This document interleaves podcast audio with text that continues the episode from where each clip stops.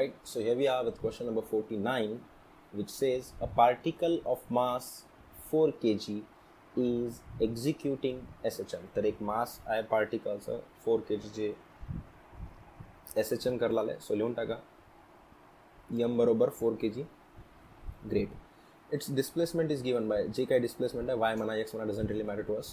तो y equals eight cos one hundred t plus pi by four centimetre. Please लक्षात ठेवा इथं centimetre आहे, ऑप्शन्समध्ये जूल आहे, तर याला सेंटीमीटरला आपल्याला मीटरमध्ये कन्वर्ट करायला लक्षात ठेवायचं आहे. एनिवे त्याची मॅक्झिमम कायनेटिक एनर्जी विचारली. आत्ताच थोड्या वेळा अगोदर मी सांगितलं मॅक्झिमम कायनेटिक एनर्जीचा फॉर्म्युला काय असणार लवकर सांगा, one by two K A square. शबाश, ठीक आहे. ज्याला काहीतरी लिहिता येते अजून one by two M V max स्क्वेअरसुद्धा लिहिता येते. ज्याला अजून काय लिहिता येते मला, टोटल एनर्जी पण लिहिता येते. एनिवे बाकी बाजू जो भी बातें रखेंगे बाजू को आणि इट्स मॅक्झिमम कायनेटिक एनर्जी जी आहे आपण त्याला फाईंड करायची. तर खाली लिहिलं बघा मॅक्झिमम कायनेटिक एनर्जीचा formula one by two K A square. लक्षात ठेवा कायनेटिक एनर्जीचा formula one by two K ब्रॅकेटमध्ये A square minus X square आणि मॅक्झिमम कायनेटिक एनर्जीचा formula one by two K A square. एवढं वेळ सांगितल्यानंतर आय गेस सगळ्याला आता एनर्जीचे क्वेश्चन समजायला असतील. ठीक आहे, ग्रेट. केच्या जागी माऊस स्क्वेअर ठेवलेला मी ऑफकोर्स. आता इथं ओमेगा दिलं नाही आणि ए पण दिलं नाही, तर थोडं सारखं वरी चेक करा जे इक्वेशन आहे वाय equals to eight cos hundred T plus pi by four.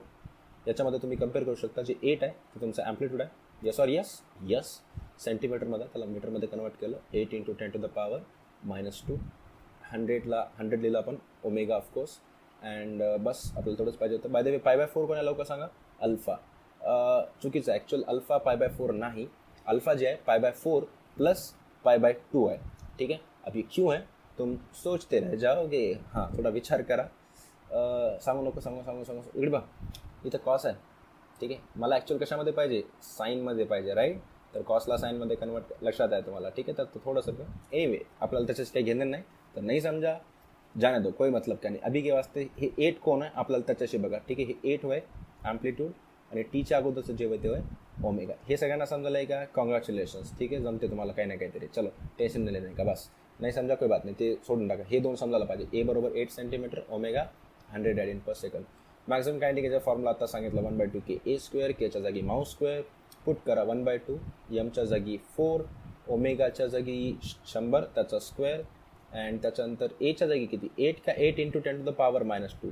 बिलकुल, कारण मीटरमध्ये कन्वर्ट करायचं आहे मला. तर eight into ten to the power minus two त्याचा काय केला आपण स्क्वेअर. हे बे दोन्ही चार होऊन जाईल टू आणि हे शंभरला मला काय लिहिता येते हो ten to the power two लिहिता येते. तर त्याचा स्क्वेअर करा ten to the power four into आठचा square sixty four ten to the power minus टूचा square minus four minus four right. हे ten to the power plus four ten to the power minus four will get cancel.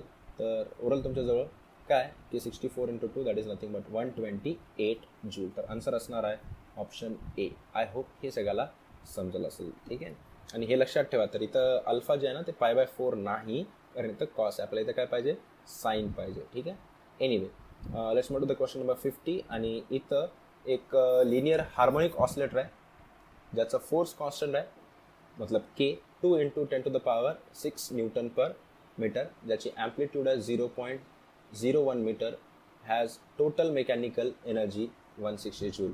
तर ह्याच्यामध्ये तुम्हाला काय झालं आहे की मॅक्झिमम पोटेन्शियल एनर्जी किती शंभर जूल म्हणालं आहे, मॅक्झिमम कायनेटिक एनर्जी शंभर जूल आहे, मॅक्झिमम पोटेन्शियल एनर्जी एकशे साठ आहे किंवा बोथ बी अँड सी. आता ह्याचं जे आन्सर आहे ऑप्शन डी आहे.